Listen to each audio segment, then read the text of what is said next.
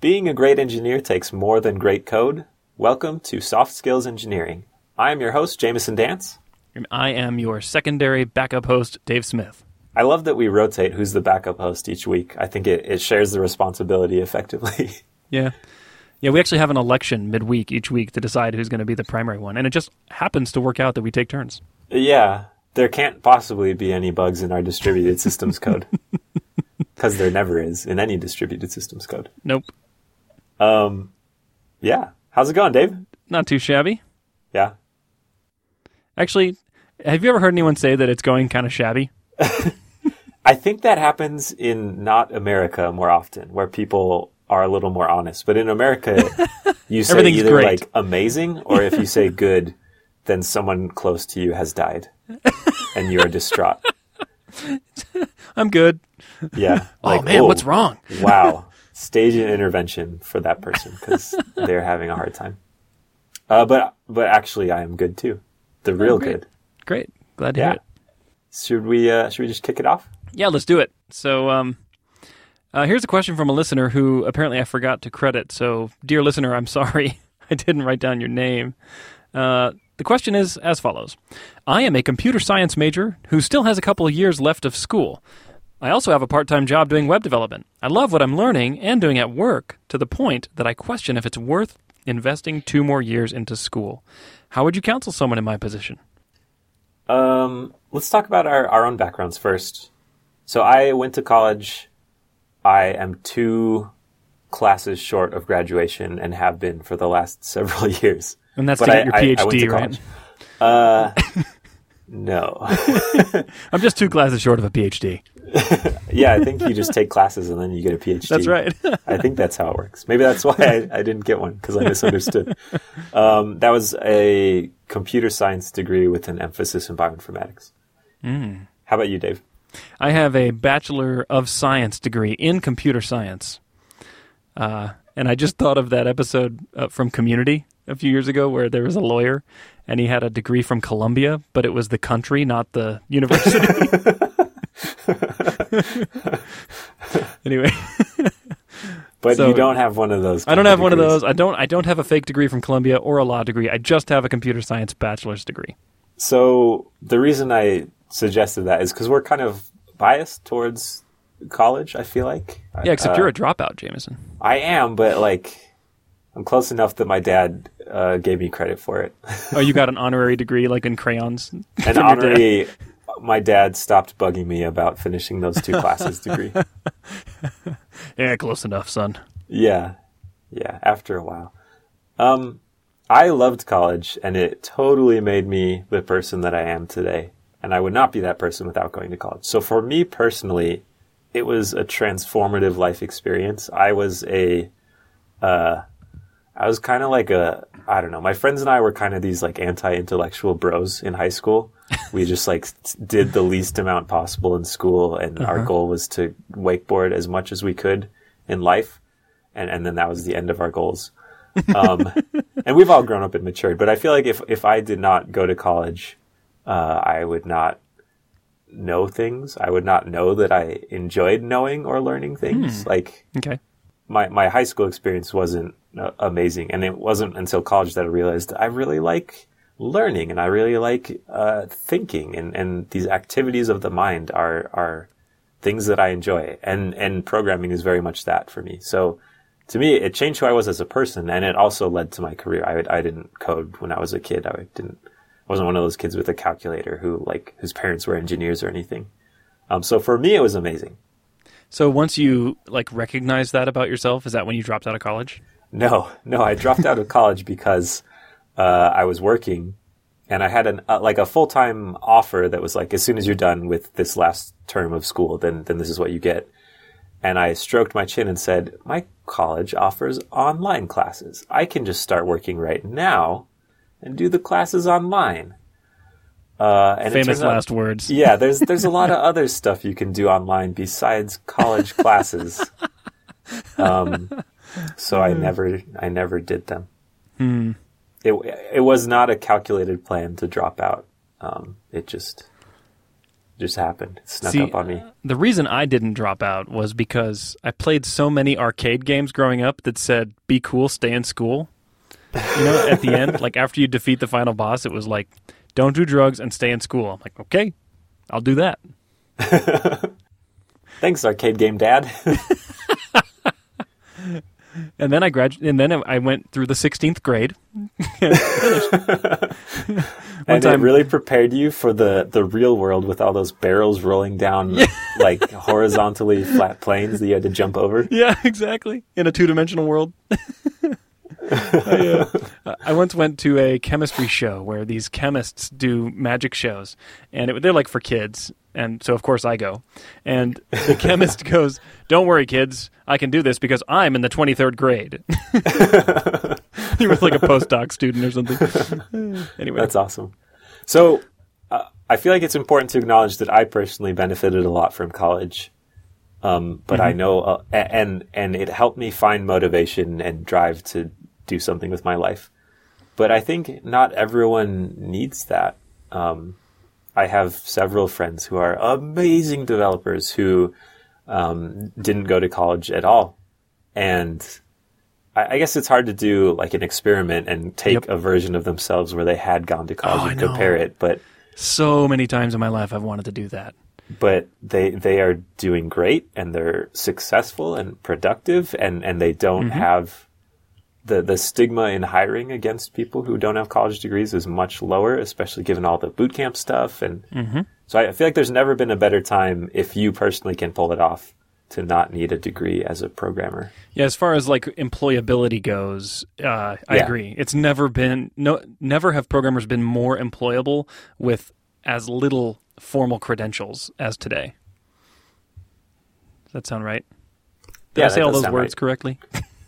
I wouldn't know because I didn't finish college. Freaking dropouts everywhere. I, I personally have had people on my teams uh, ranging from no degree, no high school diploma, to English degrees, psychology degrees, uh, all the way up to astrophysics doctoral degrees, um, and pretty much everything in between. Crazy uh, amount. And so, yeah, as far as like your professional achievability, I don't think there's a ceiling anymore on where you can go just based on where your education ended. Yeah.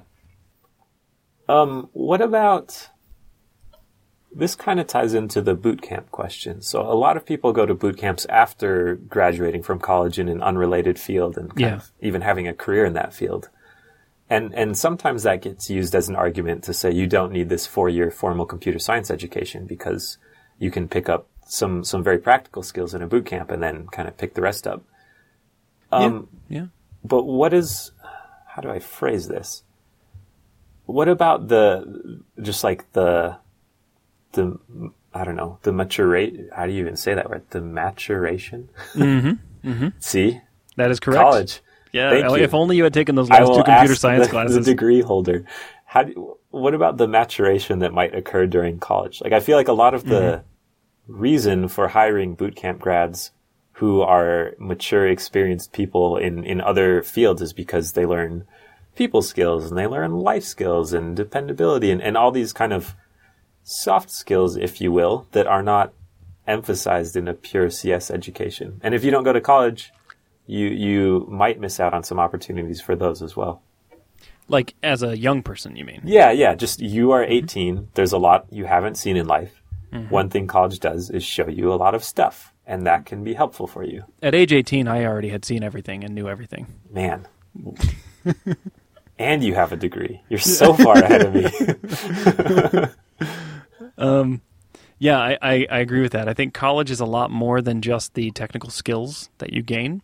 Uh, I I think there are two other factors that for me were really big. One of them was what I think you were already mentioned, sort of, which is it really honed my ability to learn. You know, large volumes of information quickly, uh, learn how to you know read tons of material and get the crux out of it quickly. Uh, learn how to approach a subject you've never heard of, and then become proficient in it to the point that you can take a test on it or demonstrate it in a lab uh, relatively quickly. I mean, you know, college classes only last twelve weeks on a, you know, give or take. And the other thing I got out of college was some of the most awesome and rewarding relationships in my entire life came from college. The people that I met there, uh, many of which I'm still in close contact with, and many of which I just am like Facebook friends with, but I still love knowing them and having known them. Um, and it's huge to me. Like it's a it's a really big deal. And so I don't tell. I like to tell people that professionally, your college experience is less important the more that time goes on. But from a life perspective, uh, for me at least, and many, and actually for many people I know, there's a lot more to it that you can get out of it. Yeah, and and that's, I guess that's where um, where I'm torn on this question. You can definitely have a successful career mm-hmm. if you're the kind of person who is very self-driven and motivated and and willing to work hard. I, I suspect, but I have no data that you might be kind of a better rounded human being if you go to college just because you are forced to interact with all these people in these kind of weird, artificial, somewhat stressful situations.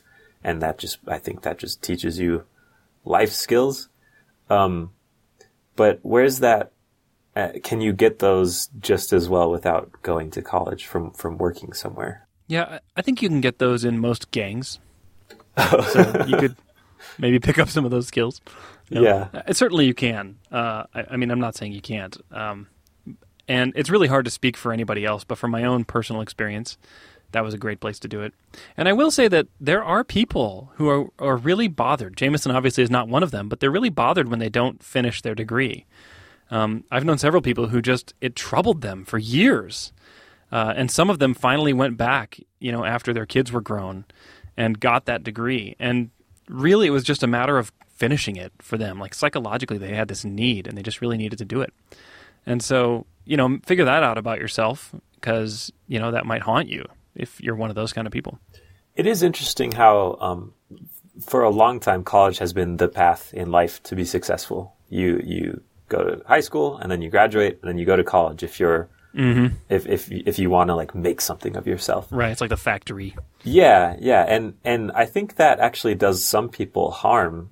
Um, not everyone is suited to an environment like college, and and being forced to go into it means that they miss out on opportunities that they're more suited to.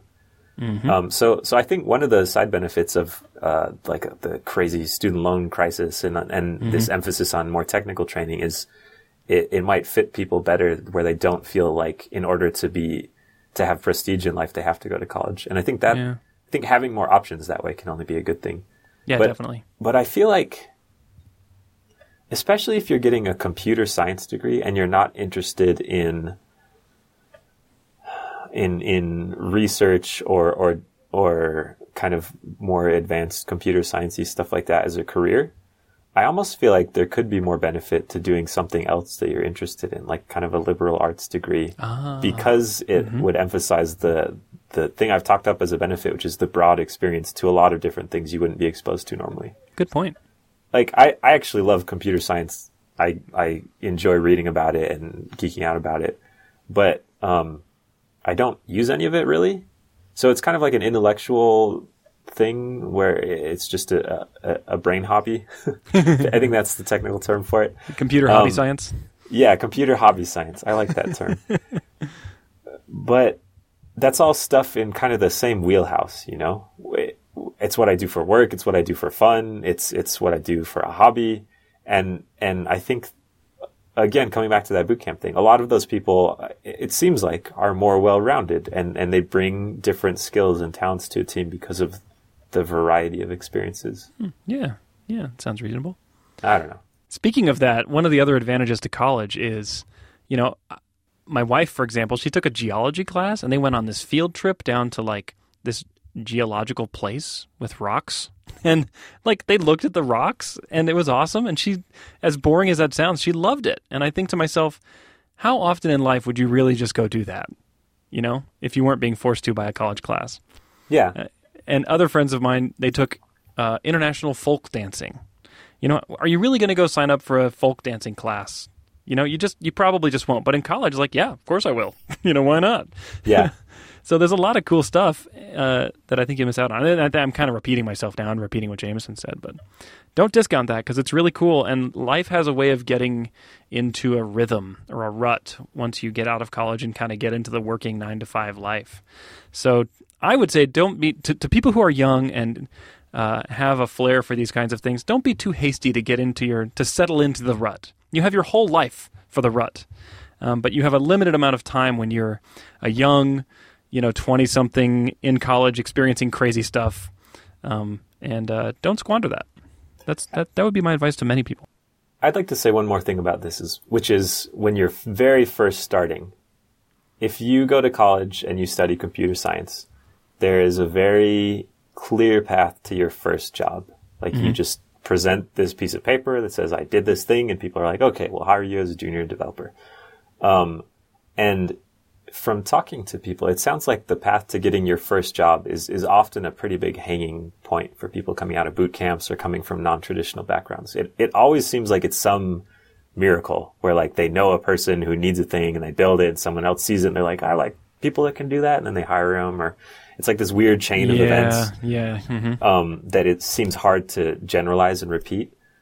Uh, but with college, it's it's it's factory like you just go and then you get a job. It's like automatic. Yeah, so you can definitely do it without that. Um, but in that way, I think it is more safe.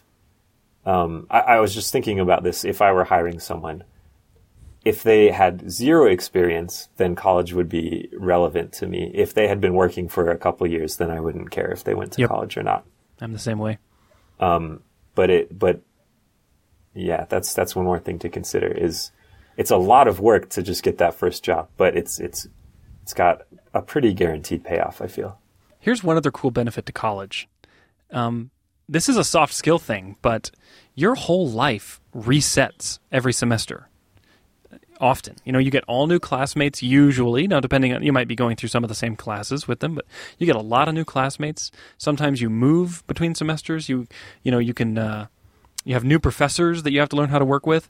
And every time that happens, you get a chance to change the way you are and try out new ways of interacting with others and see what works for you and what works well.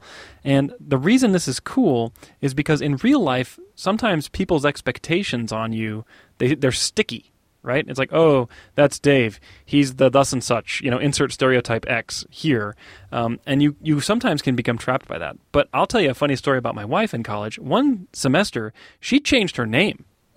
Like that's how drastic you can do it.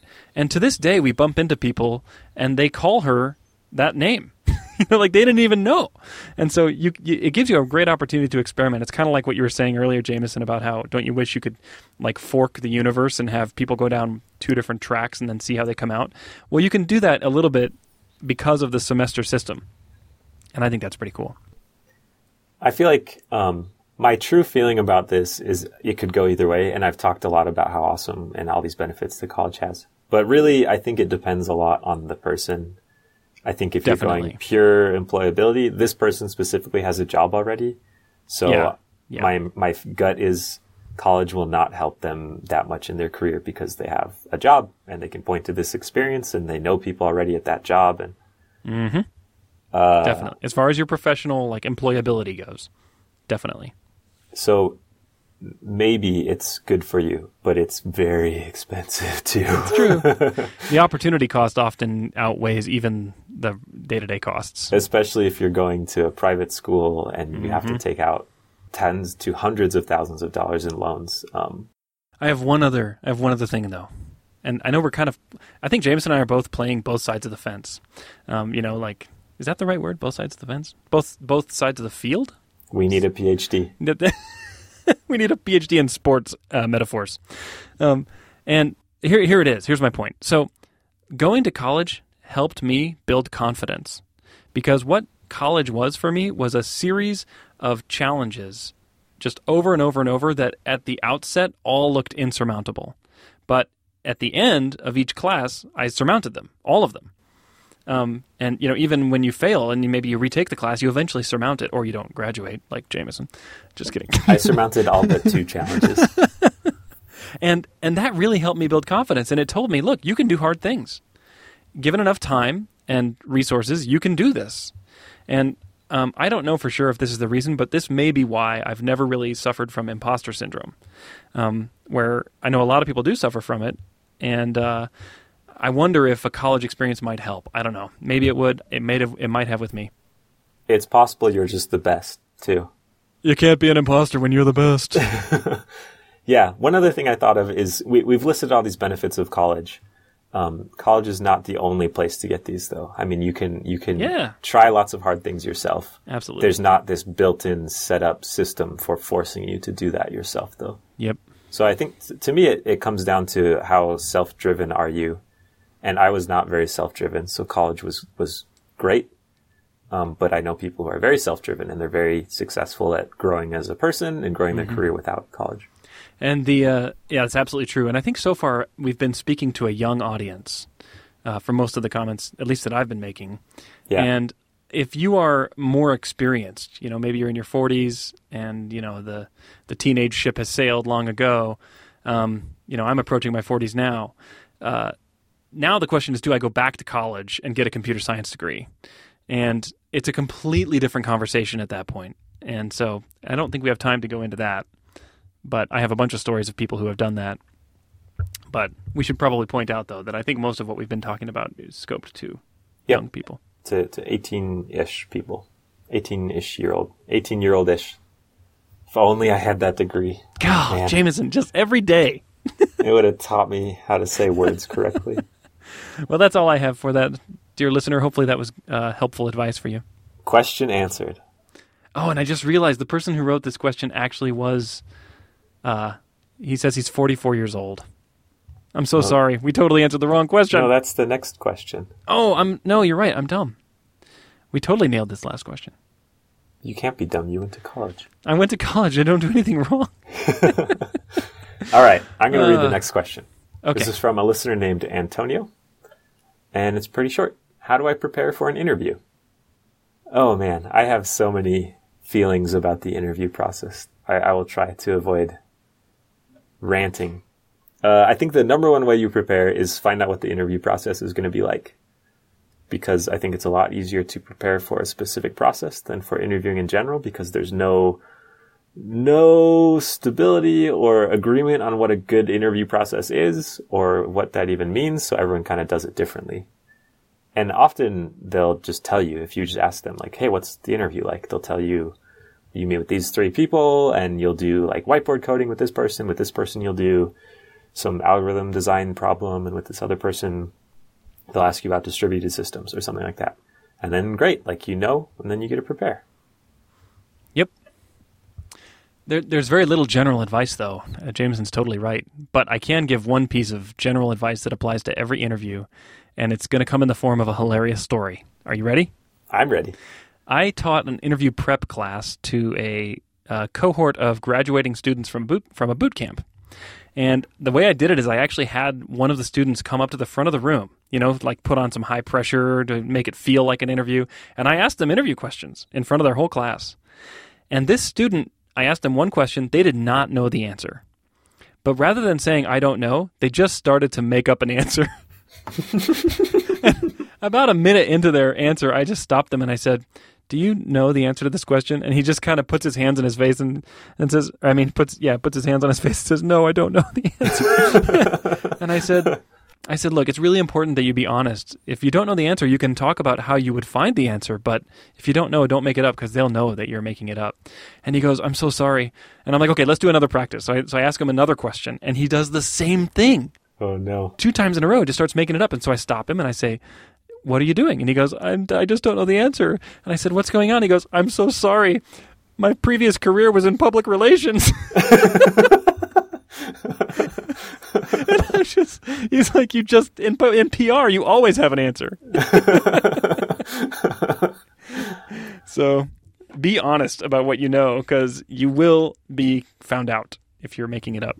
Yeah, that that kind of gets into some advice about specific interview styles. One style, and it's a style that I like, is is you're not quizzing them like, do you give me the right answers on these ten problems? You're exploring the boundaries of their knowledge, and you're finding out what do they know a lot about, what do they not know a lot about, and no one knows everything about everything. So uh, eventually you will run into something that you don't know. So uh, if if you don't feel like that's a failure, Yep, then then that can be that can make the process go more smoothly. definitely. Um, I, I talked about asking the company what their interview process is like. Sometimes the company will have what they think the process is like, and then it will not be the same as what the actual process is like. What they tell you might be a little more aspirational than reality. Um, so if you can swing it, the uh, probably the best way is just ask someone who either works there or has interviewed there what it was like for them, and then you'll get the real, the real deal. And sometimes you can you can crowdsource that by using websites like Glassdoor. Yeah, that's true. I have seen that a couple times. I guess another vague general thing is um, interviews are, are nerve wracking for the most part. It's it's like the closest you come regularly to being judged for your value as a person. it's true. and it's it's so different from what it is actually like to work somewhere. Hopefully, if it, if if working somewhere was like an interview, then I would not work there. Um, like anywhere you've ever interviewed. yeah, yeah. But uh, just some generic advice is try and stay calm. Um, the people interviewing, like in their heads, they know this is a stressful situation. People are probably not reacting to their best. People sometimes don't even perform their best in general in stressful situations. But if you, if you, even if they know that, um, seeing someone just kind of like break down under the pressure is, is not, uh, the way to get a yes, I guess. Like, they won't be like, this person made stuff up, but they're under a lot of pressure, so we'll give them a pass. So just kind of staying calm, even if you don't know the answer or you feel like the process isn't going very well, I think that helps a lot too. Yeah, definitely. I don't know how to do that, but I can just tell you to stay calm, and that's easy. You could like put secret Bluetooth headphones in that are playing Kenny G. Yeah. Maybe. or, or put Bluetooth headphones in the interviewer's ears. that are And that are giving good answers. Yeah, like in I Your- feel like that shows buddy. up in a million Disney movies. Like in First Kid, where the the agent is advising the kid on what to say to the girl. Like Mm-hmm. that's actually probably cheating. Don't cheat. That's Don't cheat. advice. Don't cheat. What about here's a, a good question. Often, especially places like Google, these these giant companies that lots of people interview at, it's really easy to find a list of questions that people have asked. How do you feel about that? Just searching for questions and, and practicing answers to them. Like ethically, or as far as effective interview practice. Uh, both. Um, if you can Google for a Google interview question, I think it's fair game. That's true. you know their product. Uh, yeah, I, I think it's totally fine. Google, I'm sure these companies know when their questions get leaked, and they, I'm sure, adapt. Uh, and then as far as practicing, yeah, I think it's a great idea. If you can find examples of interview questions, you should definitely practice. But let me tell you a hilarious story about that. One time at my last company, we had twin brothers come and interview one day after the other. And the first one came in, and we asked him a bunch of questions, including a zinger question that he could not figure out the answer to. And he went home, and then his brother came in the next day, and we asked a different zinger question that he also did not know the answer to. But here's where things got hilarious. He gave an answer to the previous day's interview question. so we were like, okay, this guy's clearly colluding with his twin brother, and they gave maybe it was the same person. He just said he was a twin. That never occurred to me till just now. yeah, I've got a twin brother. That's anyway, brilliant. so he gave the answer at, to the previous day's question, and we we really just thought that was so unethical uh, that we we felt it wasn't the only factor, but we disqualified him um, on those grounds and others at the time because it's like, look, if you don't know the answer, just tell us. It's cool. We can work through it together. But if you're just going to make something up, or even worse, cheat and come up with the wrong answer that you're just obviously guessing at, it just says something about you. So anyway, Yeah. no cheating. Um, one other chunk of advice I'd give is uh, interview a lot. Um, Yeah. Interviews are like anything where I think your performance probably falls on some distribution. It probably depends a lot on what kind of day you're having and what the people are like and whether it's late in the day and they're all tired and grumpy or whether the room is brightly lit or a dungeon or all kinds of factors that are sort of out of your control. And if you just hang everything on this one interview, um, there's just a chance that you'll have a bad interview, and people have bad interviews and good interviews. So if you um, if you interview a lot, you have a wider range of choices. I guess this is supposing you can get a lot of interviews, which is not Yeah. true for for some people. Yeah, if you're just starting out, that might be hard. But uh, when I was less experienced, I used to interview a lot, like a couple times a year, even when I wasn't really looking for the job. And I think we, we've talked about this, right, Jamison? I don't remember if we have, but I was just about to say that. You, Yeah. you should take it away. I did this uh, because I enjoyed it. Like I wanted to see other people's interview process, and what I found was that when I wasn't desperate for the interview, for the job, I mean, I was able to perform much better, and I was able to be calm because I didn't desperately need it. You know, it was like I'm just doing this for fun, and if it turns out to be a great company, yeah, I'll change jobs. That'll be awesome. And it really made the interview process a lot more pleasant. Yeah. Um, one of my friends, Trek, he talks about how he just goes in interviews every six months, like no matter if he's Oh, good for him. happy or not, or looking or not. Um, partially to keep practice at it, and partially just to see what's out there. Like maybe he's he thinks he's happy, but there's some amazing opportunity out there, and I think that probably helps him perform better in interviews. So uh, Antonio wrote a longer, more detailed question that we summarized into this simpler question. But one of the things he asked was, um, should I focus on language fundamentals? And I, like Jamison said, it's impossible to know because every interview process is so different. But I still think you should. And generally speaking, people who are able to talk intelligently about the fundamentals of the tools or language or framework that they're being interviewed for do much better in my experience. Now, that won't be true for every interview. And like Jamison said, it's really important that you figure out the actual process, but you can't go wrong by really mastering fundamentals. That's true. What about the whiteboard, Jamison? I think we're we're gonna battle about this. I hate whiteboard coding. I I hate it so much. Oh, I despise it. Um, because it exacerbates all of the artificial things about the interview. Um, it it really makes you it it pits you against your interviewers. Like you're clearly facing off against them at the front of the room. You're not working in the environment where you code. Like the whiteboard doesn't have Vim. How do you how do you go up a line or something? You know, like the environment is so different. Um, and and I think it makes it harder to discover what their true skill is because you just layer all this other stuff on top of it. So if someone just totally nails a whiteboard interview, um, or, or a whiteboard coding question, that like might indicate that they're really good at their job, but it might just indicate that they're really good at coding in front of strangers on a whiteboard, which is probably not what their job is. Uh, so I kind of hate them. I like whiteboards for things you would use a whiteboard for in real life, like designing a system or like laying out some database schema or something like that. But I, but I dislike them as just a tool to like test people's knowledge in general. I like to do whiteboard interviews where I put the whiteboard up higher than the candidate can reach. and then ask them to implement Fibonacci sequence algorithm. Oh my gosh.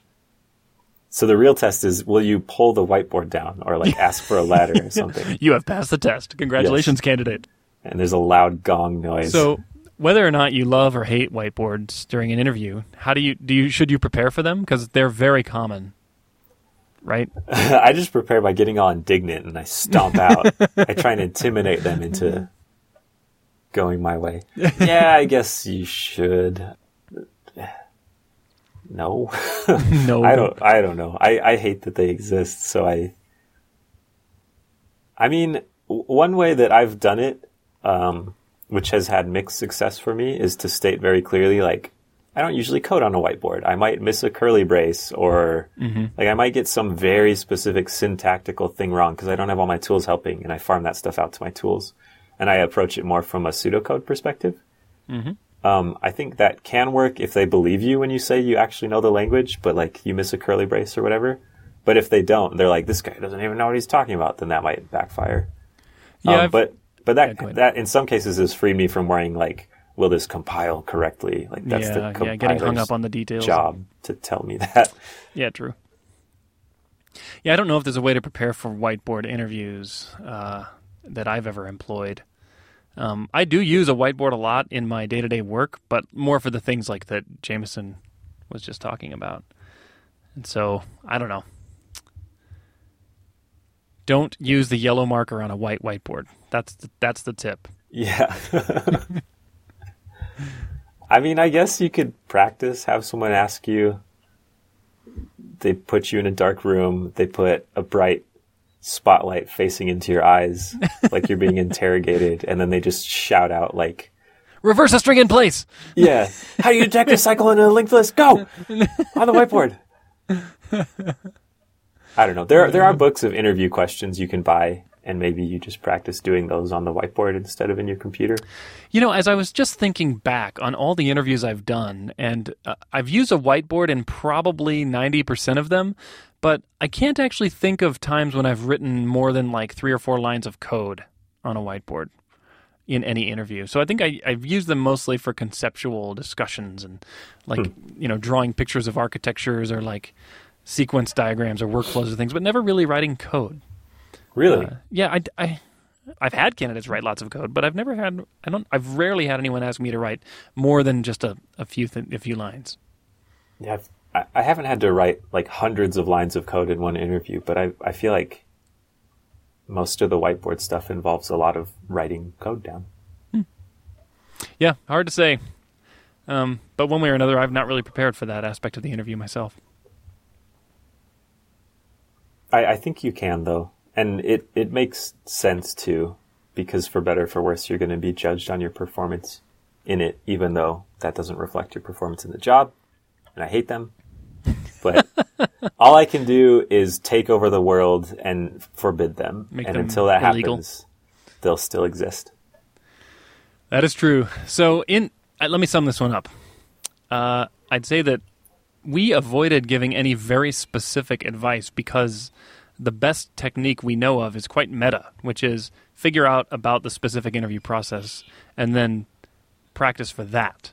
And that process varies so much from company to company that there's very little specific advice we can give on like technologies to learn, whether to focus on fundamentals or tool specifics, things like that.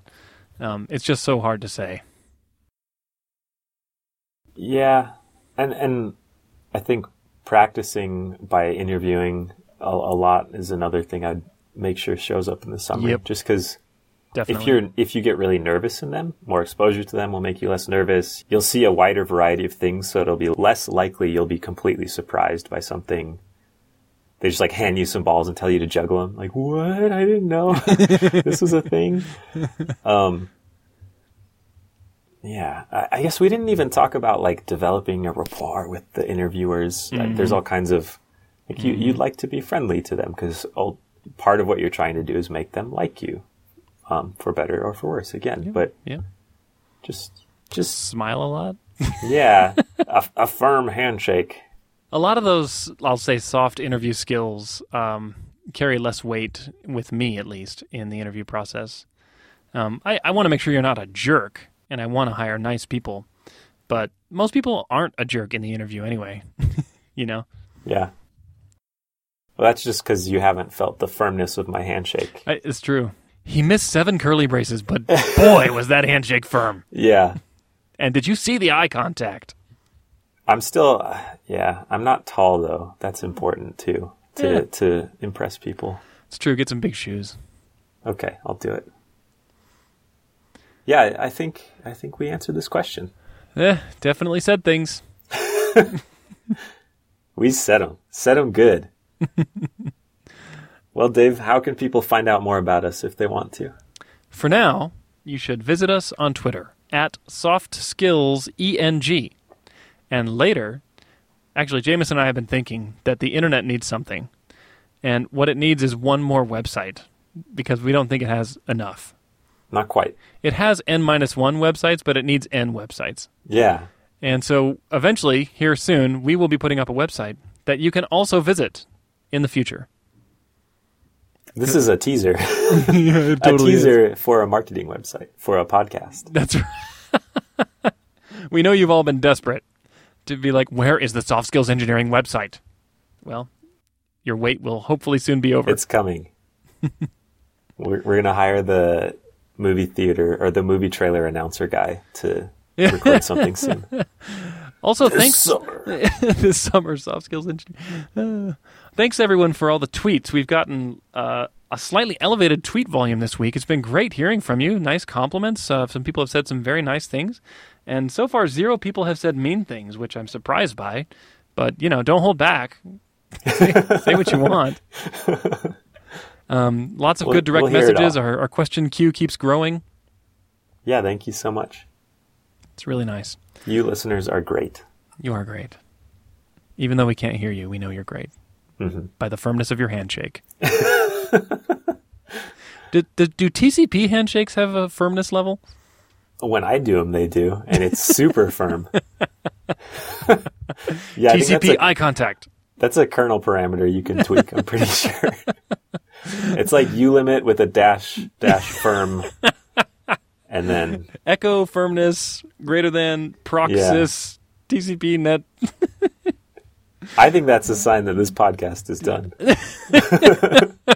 Thanks for listening. We'll catch Thank you. next week. Bye bye.